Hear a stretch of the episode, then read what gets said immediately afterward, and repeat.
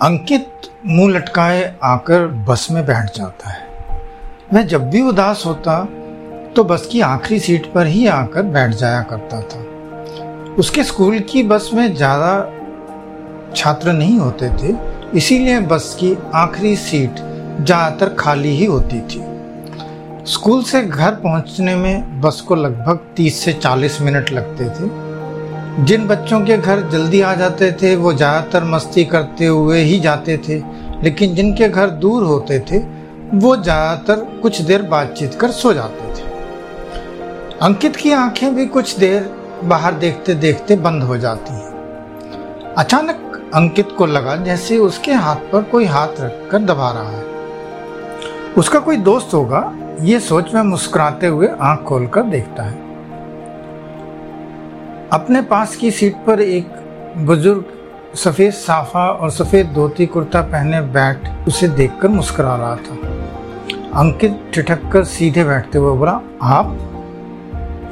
वह कुछ और बोल पाता, इससे पहले ही वह बुज़ुर्ग उसे शांत रहने का इशारा कर धीमे स्वर में बोला, बेटा, सब सो रहे हैं। धीमे बोलो। मैं नहीं चाहता कोई हमारी बातें सुनकर उठ जाए। वैसे तुम्हारे सवालों का जवाब मैं तुम्हें पहले ही बता देता हूँ कि मेरा नाम अंकल नहीं है। सब मुझे रामू काका कह के बुलाते हैं। तुम भी मुझे रामू काका कहकर बुला सकते हो?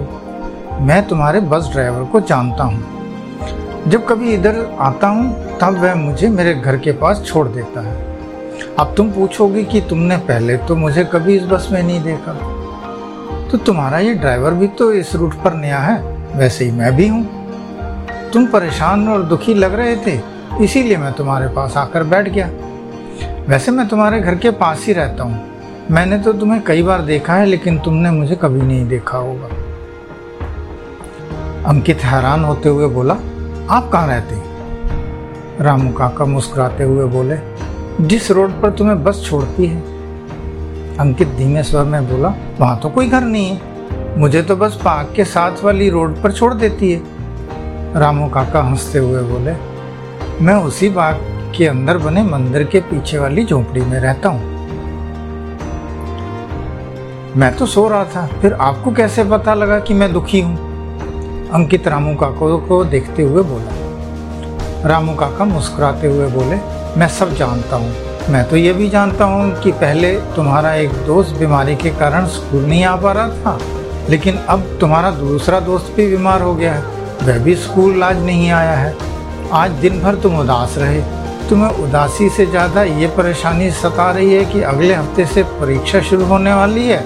अगर वे बीमार रहे तो वो परीक्षा नहीं दे पाएँगे। क्यों? यही बात है ना। अंकित हैरान होते हुए बोला, आपको ये सब कैसे पता? रामू काका हाथ उठाकर ऊपर की ओर देखते हुए बोले, हम सब जानते हैं। क्या वह अंकित को देखते हुए बोले, मैं मज़ाक कर रहा था। वो तो मैं सुबह उस बस में आया था, जिस बस में वो तुम्हारे दोनों दोस्त आते थे। उस बस के बच्चे आपस में बात कर रहे थे तो मैंने सुन लिया। अंकित मुस्कुराते हुआ बोला, मेरे दोनों दोस्त हैं ही इतने अच्छे तो सारे बच्चे उनके बारे में बात करेंगे ही।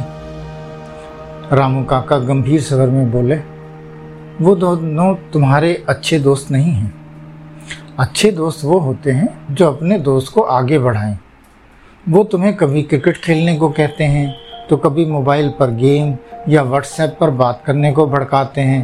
तुम्हें उनकी दोस्ती छोड़ देनी इसी बीच अंकित बात बीच में ही काटते हुए बोला, काका, आप भी माँ की तरह बात कर रहे हैं। इसमें उनका क्या फ़ायदा है? मैं क्रिकेट अच्छा खेलता हूँ, इसीलिए वो मुझे कहते हैं, मोबाइल पर वो भी तो गेम खेलते हैं।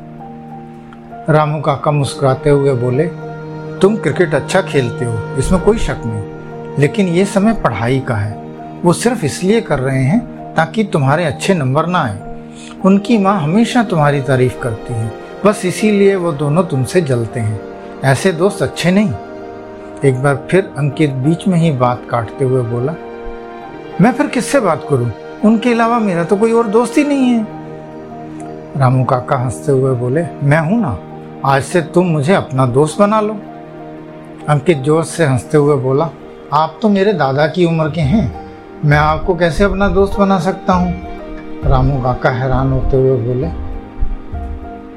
ये बात तो सही है। मैं तुम्हारे दादा की उम्र का हूँ, लेकिन फिर भी मेरा दिल बच्चा है। मैं सब तरह की बात कर सकता हूँ। पढ़ाई से लेकर खेल तक मुझे सब पता है। यहाँ तक कि व्हाट्सएप, यूट्यूब, इंस्टाग्राम और पबजी सब आते हैं। अब की बार अंकित हैरान होते हुए बोला, अरे, क्या बात कर रहे हो आप? सब?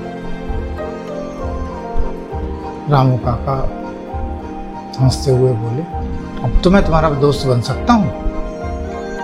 तो अंकित बोला, लेकिन प्लीज़ अम्मा बापू की तरह बात मत करना। रामू काका हँसते हुए बोले, बिल्कुल नहीं। मैं उनकी तरह तुम्हें कोई लेक्चर नहीं दूँगा, लेकिन एक अच्छे दोस्त की तरह सलाह ज़रूर दूँगा। अब तुम्हारे ऊपर है मानो या ना मानो। खैर दोस्त, तुम्हारा स्टैंड आ गया। अंकित हैरान होते हुए बोला, आपने तो बोला था कि नहीं, मुझे आज आगे जाना है। जल्दी आगे जाओ, फिर मिलते हैं। कहकर रामू काका एक तरफ़ हट जाते हैं और अंकित अनमने मन से आगे की ओर बढ़ जाते हैं।